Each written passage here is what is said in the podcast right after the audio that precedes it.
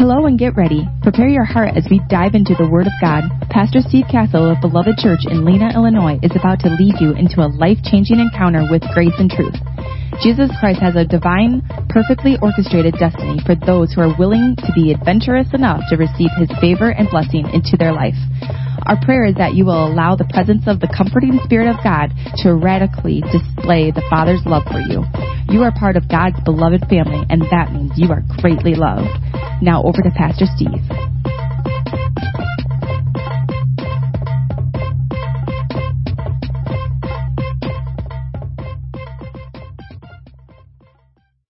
The SS on the front of this Camaro and also the SS on the front of Jim's El Camino both mean the same thing. Chevrolet didn't realize it, but back in the 60s, they wanted to make sure that everybody in 2020 would understand that soul success was the way that you were going to muscle your way into the future. And so they put SS on the front of all of their grills and on the side placards so that you would know. It was like a preemptive thing. God sovereignly did it way back. this is Soul Success, and I'm finishing today this series, which is good and bad. This, I realize what the Lord is doing with um, today's specific message because it's going to transition us into what he wants me to talk about next after this, which is the king and his kingdom, is going to be our next uh, round of communication. I think it is. Um, I think it's a matter of life and death for us to understand the king and his kingdom. It was the message of Jesus Christ. If you if you want to argue with me, that's fine. Go read through the Gospels. He didn't talk about um, heaven and hell very much at all. We do that because we have been influenced by denominations that think it's all about heaven and hell. Jesus didn't. He barely ever, ever, ever talked about heaven and hell. He talked about the kingdom. And we're transitioning into that, and I realized I was, as I was studying last night and today, I see some of the language already transitioning from what I'm going to talk about today into that. So I want to encourage you to definitely be a part of what we're going to be doing in the future with King and Kingdom because this is going to lead us directly into there. Soul success is incredibly important because if you don't have a healthy soul, if you don't have a prosperous soul, it is very, very difficult for things to get into your life that the Father wants to do. I am flabbergasted on, on a regular occurrence with people even that I know that I'm, that I'm in relationship with, even that people that I've known for a long time, where I'm with them or I see things that are going on in their life and I'm like, oh my God, how did that get through the filter? And I, I don't think that some of us are either mature enough or aware enough or have somebody in our lives that could actually point stuff out. And I say that third one, third, because the reality is, is that most people don't have the humility for someone to tell them something that might be off. and I make statements like that, and then I usually get people after the service that come up to me and say, Pastor, you can tell me anything.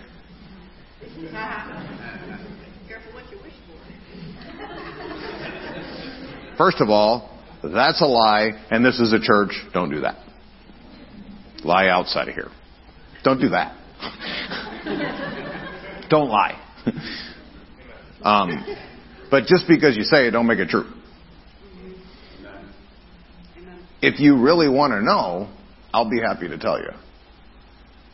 If you promise to be humble enough to take it which means take it because if I'm going to say it, I'm going to say it in love because I want to help you in your soul. If you don't want to know and you like the way it is and you're going to keep tracking the track that you're tracking, then that's fine. Do that. I've got no problem. We, you are free at Beloved Church. We, we stand on the principles of liberty in Christ. You can be free in Christ to do whatever you want to do to devastate your marriage, to devastate your finances, to devastate your children and devastate your future. And we will kiss your cheek every day while you do it. But at some point, if you want to U-turn that stuff, we'll kiss your cheek and hold your hand and we'll U-turn with you. But it takes a ton. I mean a ton. I've been doing this a long time, y'all. It takes a ton of humility for someone to actually want to know. They think they want to know because they want the fruit. Like everybody wants a wants a big, fat, warm piece of apple pie. Nobody like uh, gets in the kitchen and says, "Yes, I cannot wait to go through the process of baking a pie." If you do, you're probably lying again. but you suffer through the process to have the benefit of what that process brings. And we can do this stuff in the natural. The amazing thing is, is that some of these folks will literally spend 40 plus hours a week going to a place that many of them hate. Doing something that they almost hate for a income that they don't like, doing it for people that are on purpose mean to them, and then they'll come here and I want to give them soul success, and they'll say, Don't you dare talk to me about that. After 40 hours of torture, I'm trying to relieve torture, and people have been like, Hey, you better shut up, or I will quit the church. I'm like, Okay, fine. It's amazing what we'll sacrifice for for money.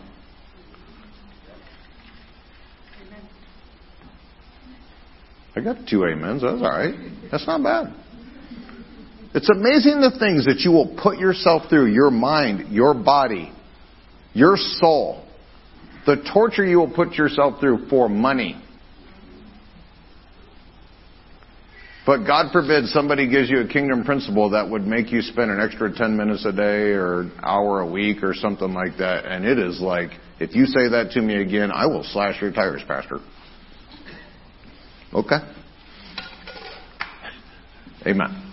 I can assure you that if you would allow humbly these truths and these principles to get into you and you would commit to them even equally that you commit to your full-time job, next year you won't recognize yourself. And neither will anybody around you. Or keep plugging along. Because the world tells you 40, 50, 60 hours a week, 40 years, get you a little pension, then get you a White House with a picket fence or white picket fence and couple of kids and 2.5 dogs and and then retire while your body falls apart, you get sick, and eventually you die. The world is telling you that. I'm telling you the exact opposite, so you get to make a choice. You can go with their system, or you can take the kingdom system. 3 John verse 2, there's only one chapter. It says, Beloved, that's you. I desire, I pray, I wish.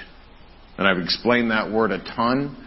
You can't pray someone into the things of God. You can't pray that God forces them into the things of God. All you can do is pray the Lord of the harvest to send laborers across their path, and you can be a witness. And we're all called to be a witness. So you need to go be a witness in people's lives. But this verse makes it clear that not only God, but pure hearted ministers desire for the people that they have influence and contact with, that this is the greatest desire. Now, I want that to, to really resonate. Like, this is God's desire. And this is every pure hearted minister's desire in your life is that you prosper, and that is money. And God forbid you talk about money at the church. Again, you can work 40 hours a week for it, but don't say the word in the church. God wants you to have prosperity in your finances. A ton of you get stress, anxiety, pain, and even physical problems because of money. If God had His way with your finances, you would never have that happen again. And also with your physical health. Sickness, disease.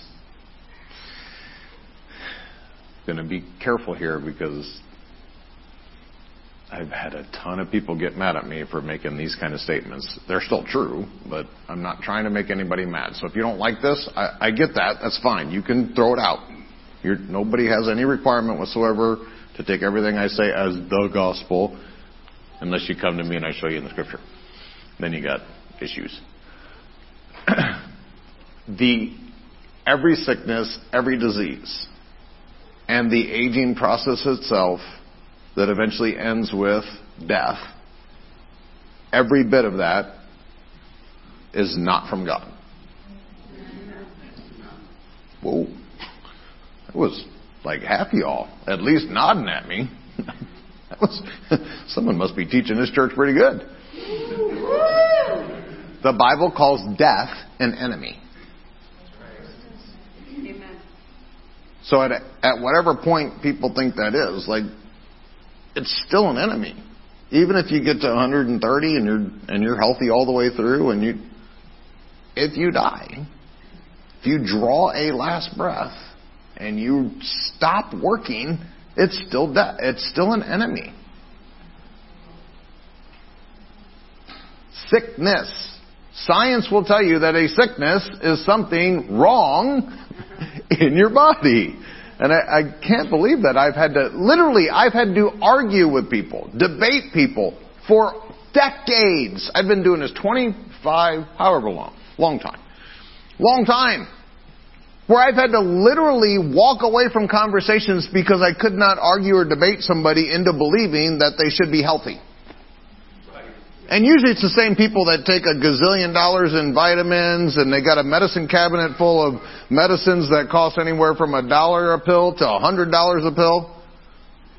They go to doctors at three, four, five, six hundred dollars an hour and therapists and, and they take health food this and they eat that and they do all, they do all this stuff to be healthy, but I say that God wants them healthy and they curse me and cast me out of their life. It is comical and painful. God wants you healthier than your doctor does. Amen. And if you have a doctor,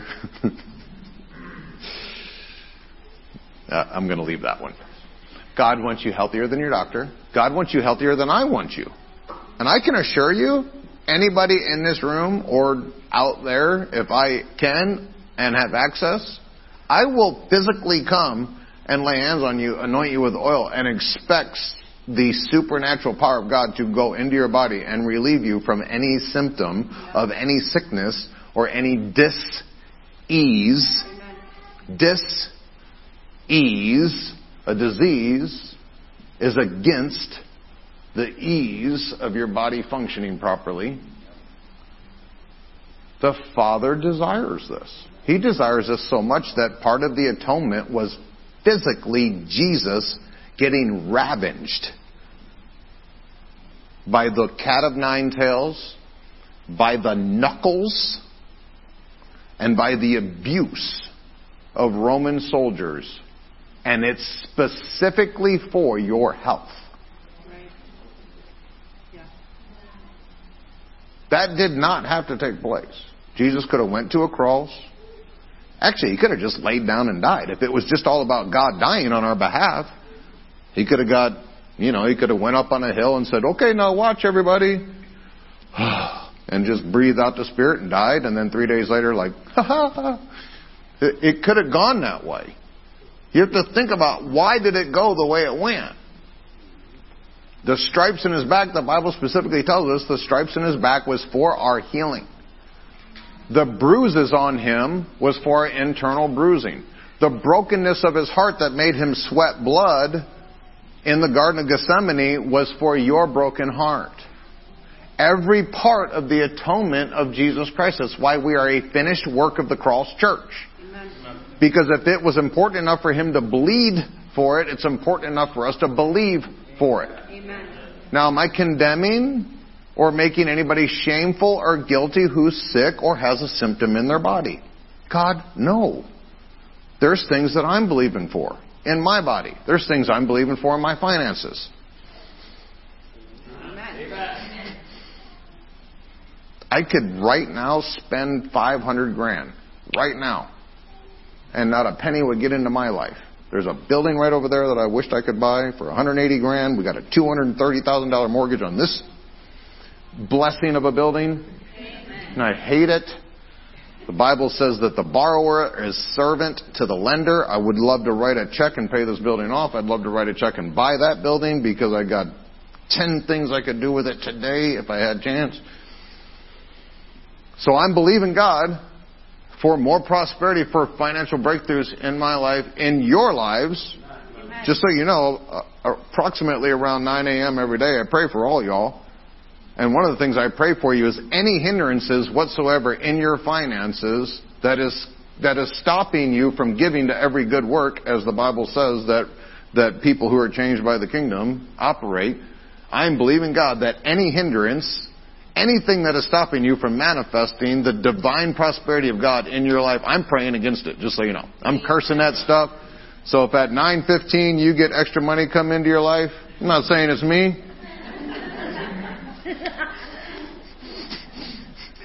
Because I know that the kingdom principle is give. My job is to give to you out of my heart, out of the, the wisdom and the revelation that God gives you. And then I know that when that happens and your guys' lives explode, then you're going to give back. Uh, Pastor Bob just quoted as scripture, give and it shall be, Luke 6.38, give and it shall be given unto you, pressed down, shaken together, shall men give into your bosom. If you are believing for prosperity and you think that a, that a bird is going to fly by and drop a bag of gold in your lap, you don't know the Bible. The Bible says men give into your bosom. That means you need to be believing God for witty inventions, for unique ideas that people will pay for, to start businesses, to start corporations, because then God can work through an unlimited way. If you have a job and you clock in and you clock out and they give you X number of dollars per hour, you will never be prosperous. Never. Because you're trading time for money. That is the world system. That's the world system. They came up with it. God didn't come up with that. God didn't tell Adam, hey, by the way, at about 8 a.m., I want you to clock in, start taking care of these trees. At the end of the day, maybe I'll give you some lunch if you do it good. That, this is the world system. The world system is clock in, trade time for money. Trade your life for money. Now, when I put it in that language, people are like, oh, yeah, I see. That's why I hate my job. Well, we, we might get to that later. But that is the world system. God's system is He, he gives you ideas that generate or create wealth. Deuteronomy 8:18 says it is God who gives you the power to get, make, create wealth. And then he even tells you why. So that you may establish his covenant on the earth. So if you want to just get wealthy to get wealthy, you're in the wrong denomination. Right. That's not us. We're not trying to get wealthy to get wealthy. We're trying to get wealthy because we want our Father's name to be famous everywhere we go. Amen. And we can go farther with a full tank of gas than we can with an eighth of a tank. And that's really what it boils down to. The more money you got, the more ability you got to do whatever it is that's in your heart. Money is a magnifier. If you have issues in you, and money is added to you, you've just magnified your issues.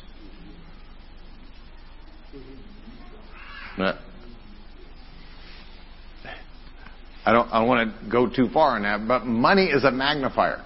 If you are a person who is gracious, loving, and generous, and you add money to that person's life, they have the ability to be gracious, generous, and loving to more people.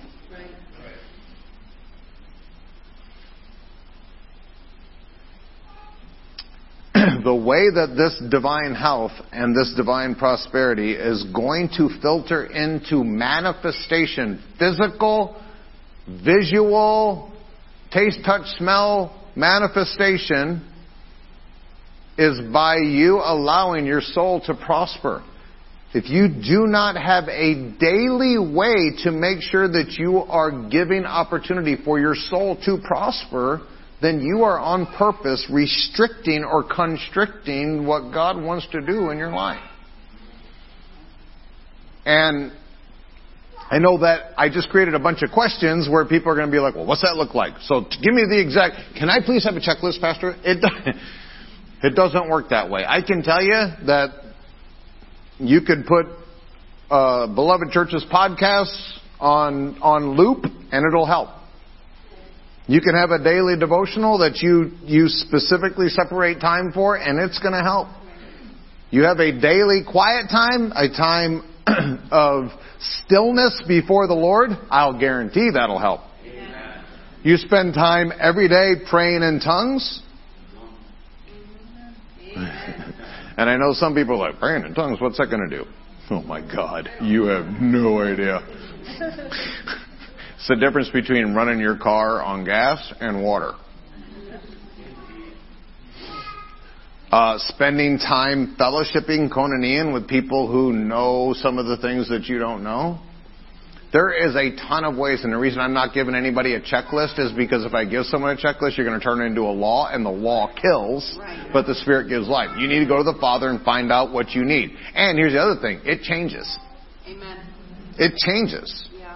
Because there are times in your life that you have got to literally be a student, and you need to sit down and you need to get other people's revelations and you need to devour it for hours a day because you are an imbecile. And then as you start to mature, you're going to go 50-50 like other people's revelations and sitting with the Lord and getting yours. And it, only the Lord knows where you are. And then you're like, then you get all like hot on yourself and, and your head gets all swolled up. You're like, well, I got a ton of revelations. Maybe people want to hear what I got to say. And then some other preacher will come along and say something that completely peels your scalp back and you're like, oh, I never even heard of that. And then you like, go back over here to like imbecile. And so now you got to read, read, read, learn, learn, learn. It's, this is a normal, awesome, healthy process. Learn, reveal, operate in. You can't get one without the other. You have got to get information. But when you take information into the depths of you, that's when it turns into revelation. You cannot have revelation without information. Right. But unless you have revelation, you will never have your destination. You will never get to your destination without revelation, and you will never get revelation without information. So you need to be important. It needs to be important for you to get the information about how the king and the kingdom works, the nature of God, the principles eh, of of how the kingdom of God and the kingdom of heaven operate. But if you're just gathering information, you're going to turn into a librarian, and nobody likes her. You need.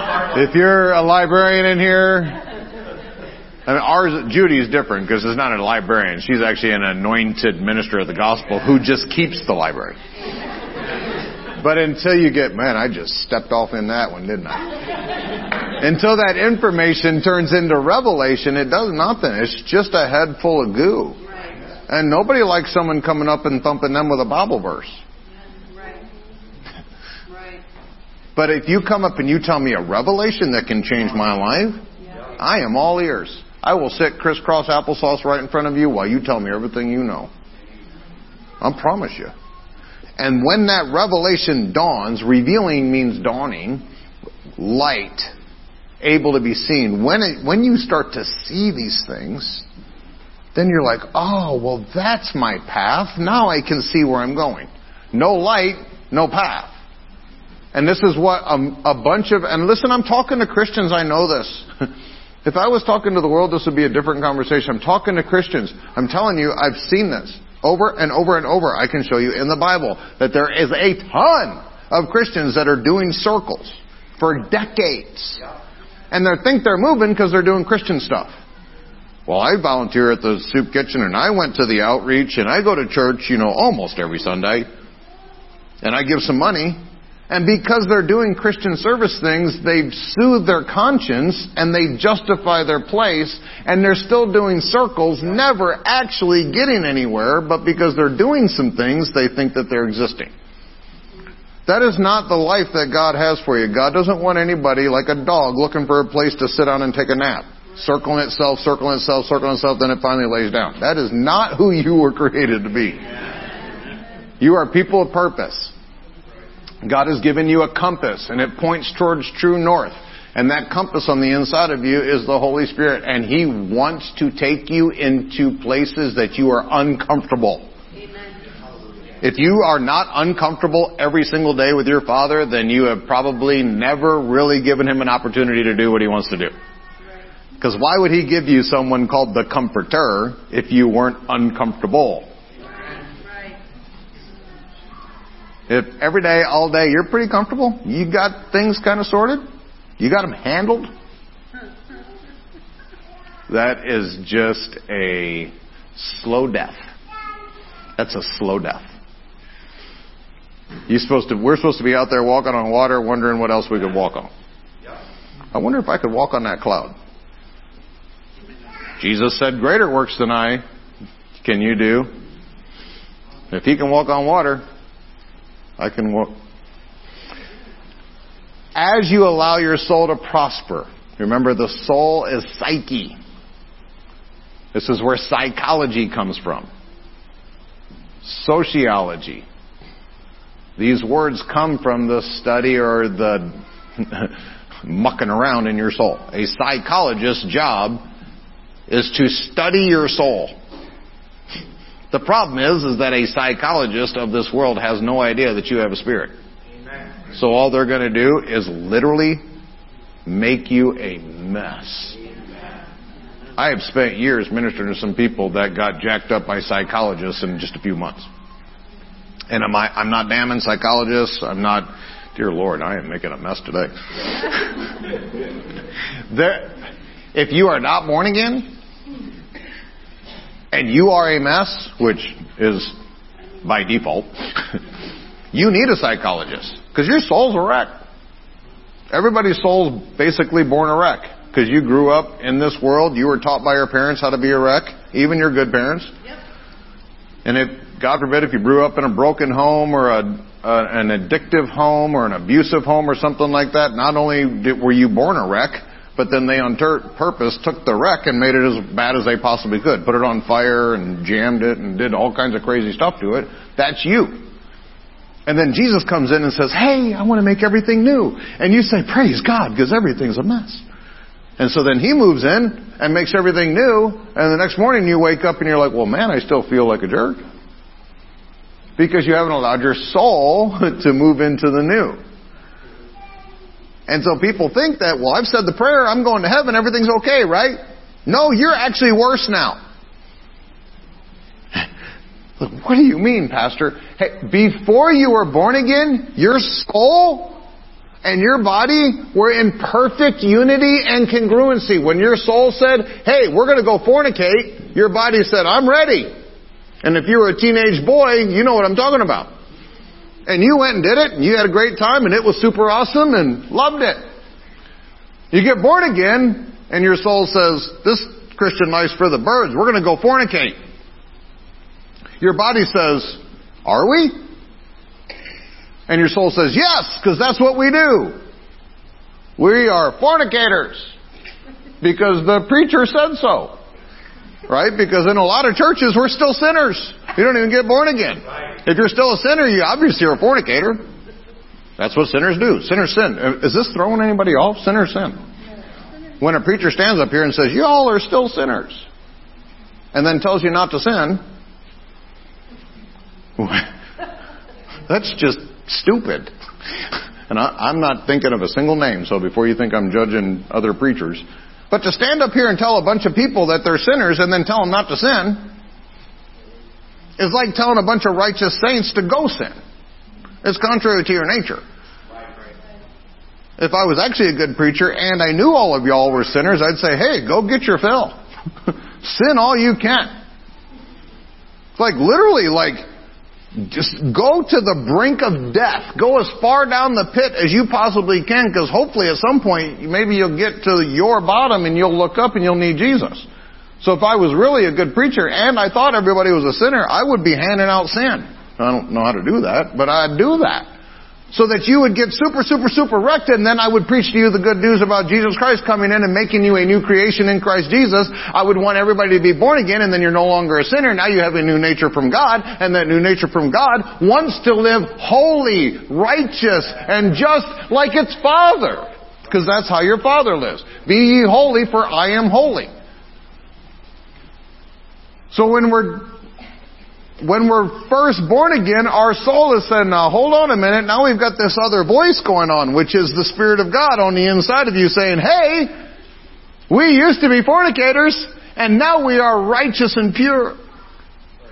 And your soul says, I don't feel very pure. Your spirit says, it doesn't matter what you feel like. I'm telling you, eternally, it's true. I can show you in the Word. Right. Well, I just don't have time to read the Bible. And then your body says, good. You know what we got time for? Fornicating. Let's do some of that. so then your soul says, okay, we'll go do some of that. And the whole time your spirit's saying, that's not what you were created for. That's not who you are. That's who you were. That's not who you are. And then eventually, if you allow your spirit to minister to you long enough and you take the Word of God, your soul eventually is at some point is going to say, you know what? I actually think we're supposed to be righteous and holy and pure. And then your body says, okay. Because whatever your spirit and your soul, it's two against one. If your spirit and your soul says that we're going to live pure, your body says, okay. If your spirit and your soul says, hey, we're going to live divinely healthy because Jesus took stripes on his back, your body's going to say, well, yeah, but we've had this ache for 20 years. Your spirit says, by his stripes, you are healed. Your soul says, yeah, what he said. Your body says, okay. Whatever they agree on, this happens. But if your body says, I feel terrible, and your soul says, yeah, you can feel terrible. Your spirit's saying, you don't have to. Shut up. if you if your body screams loud enough and your soul agrees, you'll have whatever that is. But your spirit is all the time saying, by his stripes you are healed. That he took your brokenness, he was bruised for your soul issues. And your soul says, even what happened to me when I was five, and your spirit says, it actually didn't even happen to you because you were born again. There was no five. You were born again. Whatever you think happened to you didn't actually happen because that person died. And now you are a new creation in Christ Jesus. There is no old person. You don't get to remember what happened to you at five because five doesn't exist. It was temporal. It's gone. It was someone else. Anybody ever watched a movie and you were like so into the movie that you're like, wow, whoa. And you like are there, you like go there, you almost become one of the characters. You're like, man, this is, I can't even like, reality is kind of like, ugh. And then the movie ends and you walk out of the movie theater and you're like, where am I? Anybody ever had that? Okay. All of you have. You're just acting like really holy. You've been engaged in a movie. You're like so into it. You're like, you know what this person's going to say next, or you know what they're going to think, or you know what they're going to do, and, and you're, you're into it. You're into it. Okay, that's you when you were five. It wasn't really you. It was actually a movie that had an actor that played you. And then you got born again, and you get to see a movie. Your soul's going to show you a movie of what happened to somebody when they were five. And you're really engaged with it. You're like, man, I know what that feels like. I know how that goes. But your spirit's saying, we never did that. I know I'm losing some of you, but stay with me. If you're actually born again, see, we take these statements and we think like, yeah, we got it. I know, I'm born again. So what does that mean? Born again. That means that you didn't exist, and then at some moment you were conceived and born, and now you do exist. Which means everything before that moment didn't exist. okay, what happened to you when you were five is not going to heaven. The memory of it ain't going. You're the only one that gets to. God don't have that. You know, if you go to God and complain, God, you know what my uncle did to me when I was seven? That guy's terrible. God's like, what? What about when I did to you at 15 at youth camp? Yeah, but it was terrible when I was seven. Like, I don't even remember being seven. And for the fact that you're going to have something when you're a seven affect the rest of your life, can I just say, like, that's really dumb. And that person, whoever did that terrible thing when you were seven, they obviously have more power over you than the father. They didn't like that. because the father has been good to you your entire life. He has loved you. He has protected you. He has blessed you. He has made sure that you've had breath and food and water and loving people in your life. All your life, the Father's done that. But five or six evil people have done evil things to you.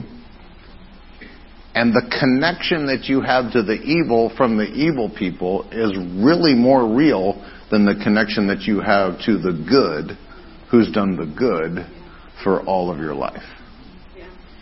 And that's the reality of this situation. Like, we have got to understand, as born above, born again people, it's real. That's not just cool Christian language. That is for real. For real. You did not exist before. And your soul needs to catch up and say, that was day one, and we are going to be just like our Father. One of the things that Jesus shown us that was a character of these truths, and I'm going to skip Psalm 35 because I don't want everybody screaming right now because I kind of got you, I got you on edge, and so I want to take advantage of that. I'm going to go to Romans chapter 13. I'm going to start at the top of Romans chapter 13, and I want you to hear because Jesus illustrated this incredibly important principle for us all to have. And this is going to be the one that transitions us into a revelation of King and Kingdom into our next series. It starts off, let every soul. I could talk for an hour on those three words. I won't. But I'm going to say this starts off with let. Does anybody know who they're talking to? You. This isn't God, please let. This isn't preacher, please let. This is you. This is the minister writing to the born above, new creation in Christ Jesus, Son of God, saint. This is you. You let. Never in your whole entire existence, ever, ever, never, ever, those are God words, will you ever lose your choice free will. When you go to heaven, you don't lose that. You're already in heaven, but that's how people understand language. You don't get to some magical point then you don't have to worry about free will. You will always be a son of God. You will always be of the God kind. And as a of the God kind, kind, you are always going to have to operate as God does, which is, He has a choice on how to do stuff but he does it best. Now, I'll say this when we go into whatever the next thing is, that there's going to be a ton less temptation for you to do stupid stuff. But you're still going to have to be on purpose about allowing. What you're learning to do with your soul right now is going to transition into eternity. You're not wasting time down here developing your soul into prosperity. You get to skip Bible college when everybody else has to go to Bible college when they first get to heaven. Hey, welcome here. Go sit down. you did a terrible job in your life on learning the principles of the kingdom. And before I let you rule over this whole universe, you need to learn some stuff. Sit down. And then Abraham comes over, and if you think I'm joking, I'm not. If you remember, Elijah and Abraham came to Jesus on the Mount of Transfiguration, and they taught him. I'm going to lose some of y'all. They taught him about his decease, it says in King James. I think that's Matthew 9. They taught him about his decease. They literally were talking to him about his atoning sacrifice, about the, the time he was going to be on the cross, and about all those things that were going to happen in that time frame. He was being taught by Moses and Elijah. Luke 2:52 says that Jesus, God, grew in nature and in stature and in favor with God and man. Jesus grew. I know that's messing with some people's doctrines too.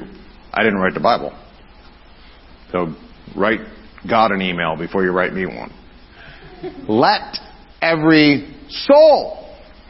Your spirit is the Spirit of God. Your spirit is the Spirit of Christ and is perfectly, harmoniously in agreement with the Father. Perfectly. Perfectly. But your soul gets to choose. Either either lets the influence of the Spirit, the mind of Christ, or the way you think, which is called flesh. Carnal. And the word carnal just means meat, as stripped of skin. Meat. So when you are carnally minded, it says in Romans chapter 8, basically the Bible is really cutesy calling you a meathead. And a bunch of us are meatheads. We do a ton of stuff that's all based upon what you can see, taste, hear, smell, and feel. That is meat. God wants to do things that are based upon eternal, supernatural, powerful grace, and that is mind of Christ. And you get to choose mind of Christ or meathead. Mind of Christ, meathead. Mind of Christ, meathead. Your soul is that lever. If you choose mind of Christ, then the Spirit of God comes rushing in, and where the Spirit of God is, there is freedom and liberty.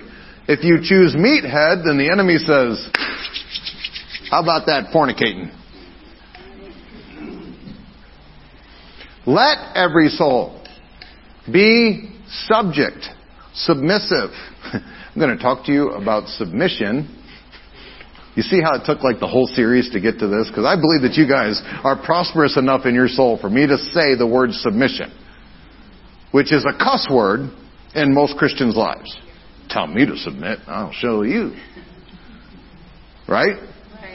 Because people think that's cool. That's what people are shooting for in today's world. I ain't submitting to nobody. I'm a free spirit. I do what I want to do. And then they do it to their husbands, and they wonder why their husbands are emasculated and broken. That was super quiet. Let every soul be subject. The word subject is hooper, hupo tasso. Hupo means under, and tasso means rank or arrangement. So let every soul come under the arrangement or the ranking that God has ordained for it to have. You know, son, Jesus said, it is, you will never ever exceed the teaching of your master. But you can be like him. We're never going to be above the Father. We're never going to be above Jesus. We're never going to be above the Holy Spirit, but we can be like them. Amen. We will always be under. We will always be submitted. And if we don't understand this process in our soul, that God has people and systems that are above us, if we don't learn to submit in our soul, in a proper and healthy way, it is going to filter into our relationship with God. And I can tell you, I deal with this a lot where I'm trying to help people understand that they're basically rebellious brats when it comes to God. Because they're rebellious brats when it comes to God's leadership in their lives. They're rebellious brats when it comes to the people that God's placed in their lives. And you can't just, if I,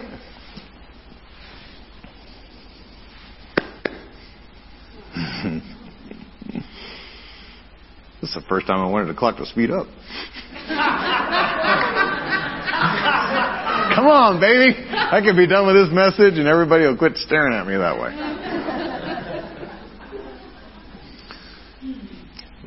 Kay has a requirement to submit to me.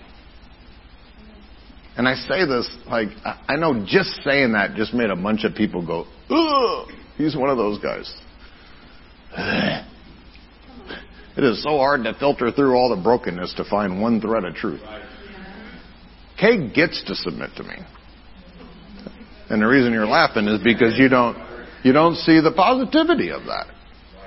You know, it's free. When I submit to Jesus, you know how much freedom that creates in my life? And the reason that some of you are like, what are you talking about? is because you've never actually done it, and it's never actually created freedom in your life, and so you don't have any clue what I'm talking about. But when I submit to Jesus, completely submit to Jesus, you realize I'm submitting to the most powerful, loving, and capable person in the universe. And I say, hey, why don't you have your will instead of me have my will? And Jesus says, okay, you ready for this? Probably not, but bring her on.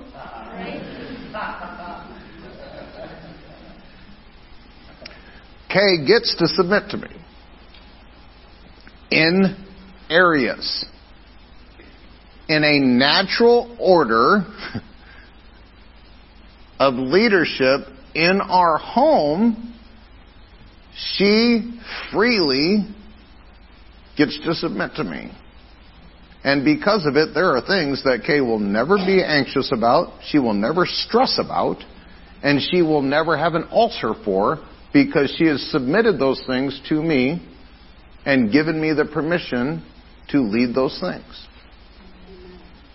And if I am a godly man, I will, with all of my effort, do the best I can in those areas so that she gets the benefit of the submission that she has given me that ushers in the Father's will to her life. Because she has allowed the Father's way instead of her way.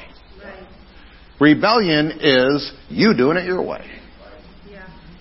Well, I know there's healing in the Bible, but I got a doctor and I got this medicine and I got this and and you know that stupid preacher doesn't know what I've had for 28 years. I know because there's no stories in the Bible of Jesus ever healing anybody that's had something for a long time.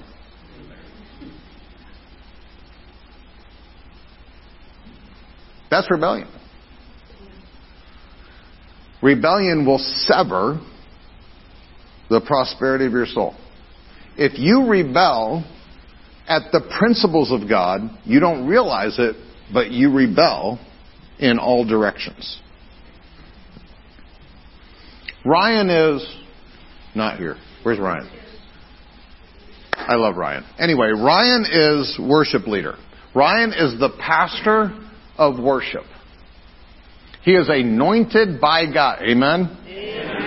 anointed by God to lead us through the Spirit of God, based upon His gifts and abilities, to lead us to a place that you don't want me to be in charge of. I used to be a worship leader. Ask Cindy and Stacy. It sucked. No, it sucked. I'm okay with it. It, it sucked. I wasn't, I'm not anointed to be worshiped. I just did it because we didn't have one and we had 20 people in the church.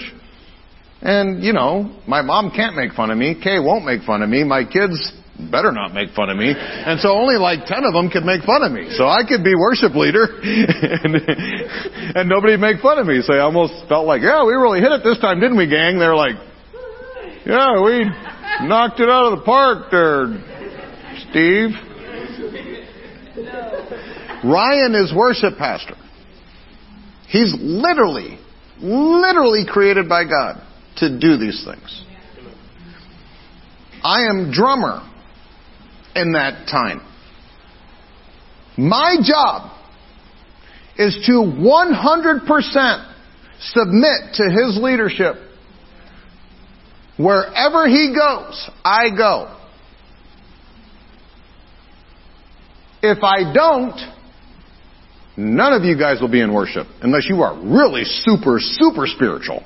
Because if I'm playing one beat and he's on another song, or if he's releasing a prophetic word I'm back there, puka, puka, puka. You guys are going to be like, what? What? What Ryan say? I don't know. Steve is drunk. if I don't completely 100% submit to what he's leading us into, you are not going to have, I'm not going to have, and Ryan's not going to have what the Father has. I am the lead pastor of Beloved Church. I am the president of the board. I'm the founder. I'm whatever. If a paper has to be signed for something, I'm the guy. If there's a doctrine to be to be held, understood, if that like I get it that as as lead senior pastor guy that, that, that I am like the buck stops here.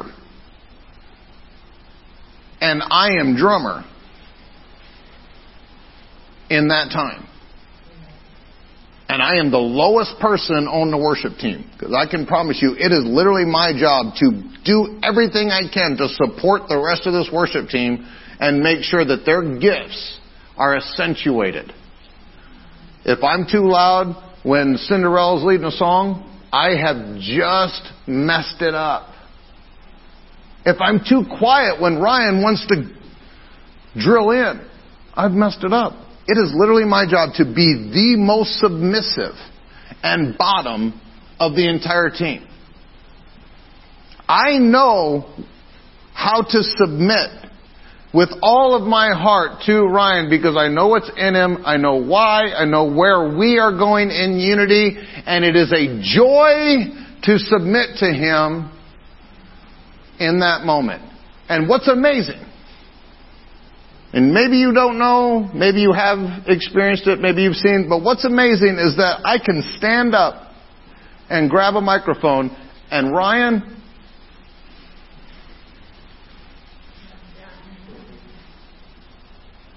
because there's no fight. And it's the same way in my marriage. When the Spirit of God tells her to do something, I can assure you, I know I'm going to do it with all my heart so we can submit to one another.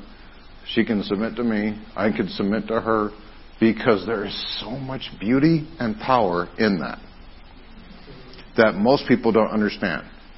Today's world, it is literally the hip thing to do. To be anarchist, rebellious, to attack police officers and people in leadership to talk negatively about your boss? Well, that got quiet in a hurry right there. To spend all day long complaining about the political leaders when the scriptures specifically tell us to pray for them and not curse them? You are you are unacceptable in any crowd. If you're going to pray for and bless your political leaders, pray for and bless your boss, pray for and bless your pastor, Amen. and believe that the police and the military, like these are good people that we need to listen to their instructions. You are one out of 10,000. And there is no other way to experience this ability in your life. If you cannot do it in the natural, you cannot do it in the spiritual.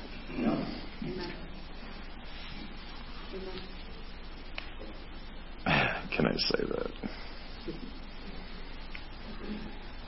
I told you this is like in fear and trembling I do this message, y'all, because people say, well, Steve just wants everybody to submit to him. Like the last thing I want is for all y'all to submit to me and go out there and act a fool and wear a beloved shirt. Don't you dare. You're going to act a fool, wear somebody else's church shirt. Tell them you got some other pastor. Don't go out there act a fool, cuss folks out, cut people off on the road, talk bad about your boss, curse the political leaders, do all that kind of stuff, and then say, I'm your pastor. If you do, I'm coming after you. Because that ain't what you got up here. That's right. That's right. There are people in this room. Well, I'm going to do this. Maybe. I know there's people out there on YouTube that you have, you have been asking God for answers to prayers for a long time. You are believing God for certain things in your life for a long time. And you are absolutely confused as to why these things aren't coming and aren't manifesting in your life. And I will tell you right now, it's because you cannot submit. You cannot. If you cannot submit, that means you cannot submit. If you cannot submit, you cannot submit. If you cannot submit to man, you cannot submit to the institutions and the leadership that God puts in your life, you cannot submit to God, who is the leader. If you cannot forgive your neighbor, if you can't forgive your spouse, dear Jesus, you think that you're going to be receiving forgiveness from God? You're going to walk around in a constant state of condemnation. I'm telling you, uh, this is absolutely true. When Jesus said that in the Lord's Prayer, if you remember at the end of the Lord's Prayer, Jesus, Our Father who art in heaven, hallowed be thy name. Thy kingdom come, thy will be done on earth as it is in heaven. Give us this day our daily bread. And forgive us of our trespasses as we forgive our trespassers. I ain't of y'all ever heard that. This is the first time you've heard that statement. Half the people in this room, this is the first time that you've heard that that's in there. And you've quoted this your entire life. Forgive us as we forgive. You know why that's in the Lord's Prayer? Because that's what happens, y'all. To the degree that you forgive, you're forgiven. It's not that God is not releasing opportunity for you to be forgiven. He's done everything there is to do for you to be forgiven. But if you reject giving forgiveness to your spouse or to your neighbor or to whatever, then by default you put up a shield of unforgiveness. And it goes all ways. If you will not love your neighbor, you cannot operate in the love of God. Not because God doesn't love you, but because you're rejecting love. If you reject love to your neighbor, you're rejecting love from your father. It's just that true. It's a principle that is absolutely perfectly scriptural. It says in 1 John chapter 5 that we love him because he first loved us. And then he comes in and says, after, at the, at the end of that chapter, it says, how can you love God who you've not seen and not love your neighbor who you have seen? It literally says it's impossible to do. If you are not loving your neighbor, you are not experiencing love from the Father. It's not because the Father's broken and He just decided to not love you, you jerk. It's because you're rejecting it. And so if you're rejecting submission and you think it's cool and you justify it, you know how many people I've had walk in here? this is awesome. You know how many people I've had walk in here and they hear a couple, two, three, four messages and they're like, Pastor, like this is it. Like this is the stuff. God has told me to be in this church. And I smile. And then I find out the church that they came from, because that's usually the next conversation. God has told me to be in this church. Let me tell you about the church I came out of. That pastor.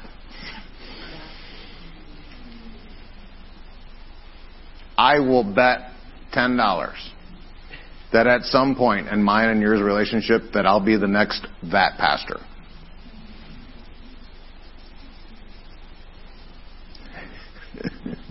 Everybody's looking at me like, no, you won't. We love you. Okay. Now, if you if you've come from another church because of what what we're doing here and that this is the finished work of the cross and the Father specifically told you to be here and to learn these truths and allow them to affect your life and your heart, God bless you. You are welcome here. But if you're here to stick a finger in the eye of your ex-pastor, okay, let me put this in the natural. Would anybody like to be the spouse of the person that just came out of a terrible divorce and they got married just to stick a finger in the eye of their ex?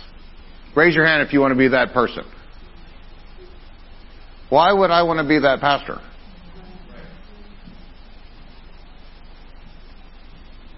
If you're coming out of something, go get it right. go be healthy with them. And then come here and you can submit to this. This works in every area. Let every soul, let every soul be subject unto the higher powers. And for all of you that think that you're the top of the totem pole, yeah, there's higher powers. And God set them up. Believe it or not, right now, in this place, at this moment, I'm higher than you. that, that is fingernails on a chalkboard for half this church. And I get it. I understand. Not higher than you, better than you. Not higher than you, more loved than you. Not higher than you, I got lightning in my fingertips and you don't. Higher than you in the fact that this is what I'm supposed to be doing and that's what you're supposed to be doing. I'm supposed to be giving. You're supposed to be receiving. The only way for that to happen is for water to flow downstream. I can't give you what I don't have. But I can't give you what you won't receive. This, the, I am in a higher place of authority and position in this moment right now at this time. And if I was sitting right there and Pastor Bob was up there, up here, it switches. I'm sheep. He's shepherd. I have no problem with that. I believe one of the reasons that I have had some success in a lot of places of my life is because when I walk into a room, I literally look for it. Who do I submit to in this room? I literally do it. And a bunch of you have been in rooms with me where I've done it, where I've walked into a room, I'm like, okay, now who do I need to submit in this, to in this room? Who can I serve in this room? Who can I help in this room? Because I know that that is the quickest way for the Father to pour out grace into my life. And a lot of people literally walk into a room looking to see who they can rule over. All right, let me see if I'm the smartest guy. Oh yeah, for sure. Definitely the smartest guy. So all I got to do is just talk a lot, and everybody will get irritated, and I'll rule the room. What you don't realize is that you have just dumped a big pile of steaming. Let every soul be subject unto the higher powers. The word powers is exousia. That means authority. It's the exact same word that Jesus used. He said, Behold, I give unto you all power and all authority. So you have all authority. And then there's times in your life that someone else has an authority that you don't have. And the two year old on the inside of you wants to throw yourself on the floor of the Walmart and kick and scream until you get what you want. And a lot of people do that in their prayer life. And you can tell, the louder people get in their prayer life, the more likely they are to kick and scream on the floor of Walmart. The quieter you are, the more submitted you are. And by the way, your prayer time ain't to go to God and treat Him like Santa Claus and you got your list. Whosoever therefore resists, the word resists means to set yourself in a military pose. Whosoever resists the powers resists, the next verse says, I got Deb all into the message. She's like, oh, we're moving verses. Uh, whosoever resists the powers resists God who put those powers in place.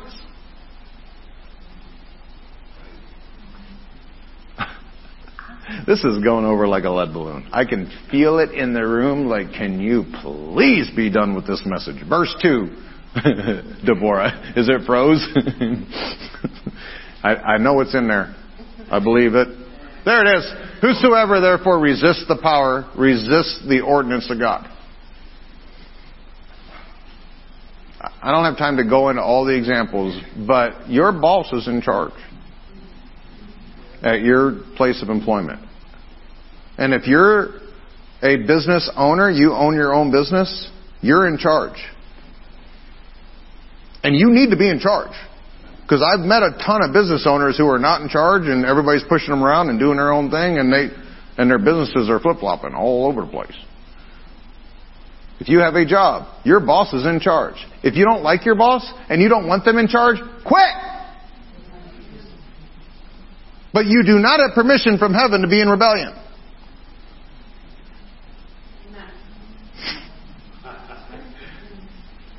If you're in here, submit. And I'm not even talking about me. Ryan, Stacy giving a word, Cindy leading a song, Tab giving a, a word of wisdom, a person coming up and doing, people that come to the, the, the, the altar ministers that come up here that pray for you me or, or Bob or guest minister that's up here ministering to you. Submit. Submit. Stop resisting everything all the time. It hasn't worked well for you.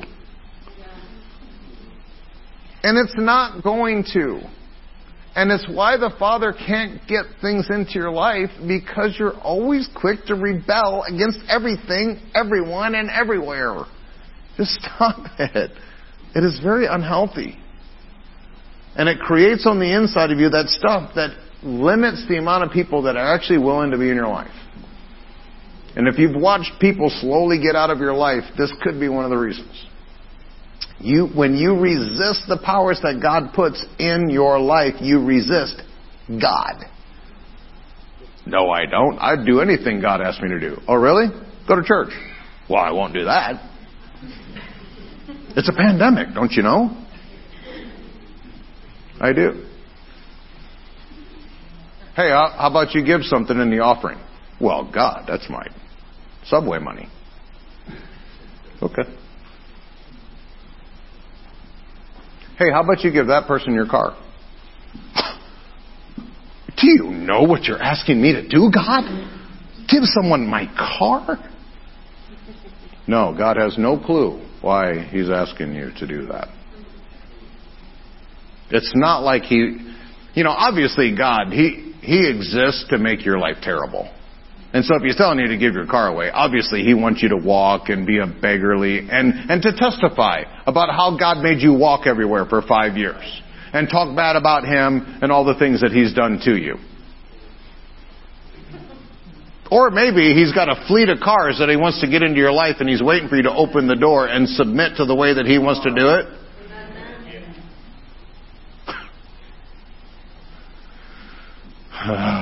All right. I'm done. I've got a thousand more things to say on this subject. But the heart cannot receive more than your chapped rear end can endure. And I think I'm pushing the envelope right here. So I'm going to, I can go way deeper than I've gone. And I, just real quick, let me say this. There is a difference between submission and obedience. If I tell Kay um, to go uh, buy me a bag of marijuana, that's she's can submit to me and not obey me if the government comes in here and says that I need to perform a homosexual wedding, I am completely, completely submitted to the government of the United States. I love this country and I will not perform. I will be disobedient to the order. Obedience and submission are two different things. Are yeah, obedience and submission. Obedience is an act. Submission is an attitude of the heart. Just put 1 Peter 5 5 up. I won't preach on it. I just want to show you that what I'm saying is not, I'm not even lying to you. Like this is how the kingdom works. Likewise, ye younger, submit yourselves unto the elder. Yea, all of you be submissive one to another. and be clothed, clothed like put on. What do you notice? What's the first thing you notice about someone when they walk up? What they're wearing, right? Did everybody notice Cheryl's shoes?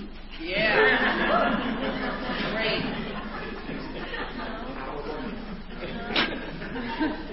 She could have not had pants on. People have been like, wow, look at the shoes on that guy. I know. Nobody cares about your pants. Look at those shoes. Her shoes are the same color as her face right now. Be clothed with humility. Clothed with humility. When you walk up to somebody, the first thing they should say about you is, man, what a humble person. I found out five uh, days later that that guy that walked up to me, he was the corporate owner of this. He was it was he was the leader of Bob Lindquist Ministries. But this guy just walked in and he was serving stuff and he was helping and he was picking stuff up and he was sweeping things. And I found out five days later he's the president of his own ministry. Be clothed with humility. So that the first thing people see about you is your humility. Because God actively fights again. God sets himself in a military pose against the proud. But heaps grace upon grace on the humble. The way for you to have barge loads of grace in your life is to be as humble as you possibly can. And submit to the things that God wants to do in your life, and to the people that God has placed into your life, and to the systems that God has placed into your life. I know that's a cuss word. It's a terrible thing to say in a church. I get it but this will create a ton of soul prosperity for you. All right, I would like for the altar ministers to come up, please.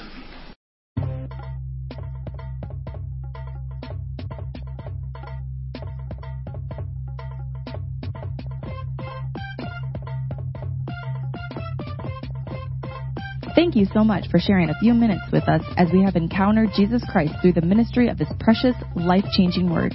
If you would like to learn more about the ministry of Pastor Steve Castle and Beloved Church, please visit us online at belovedchurchillinois.com or call us at 815-990-0367.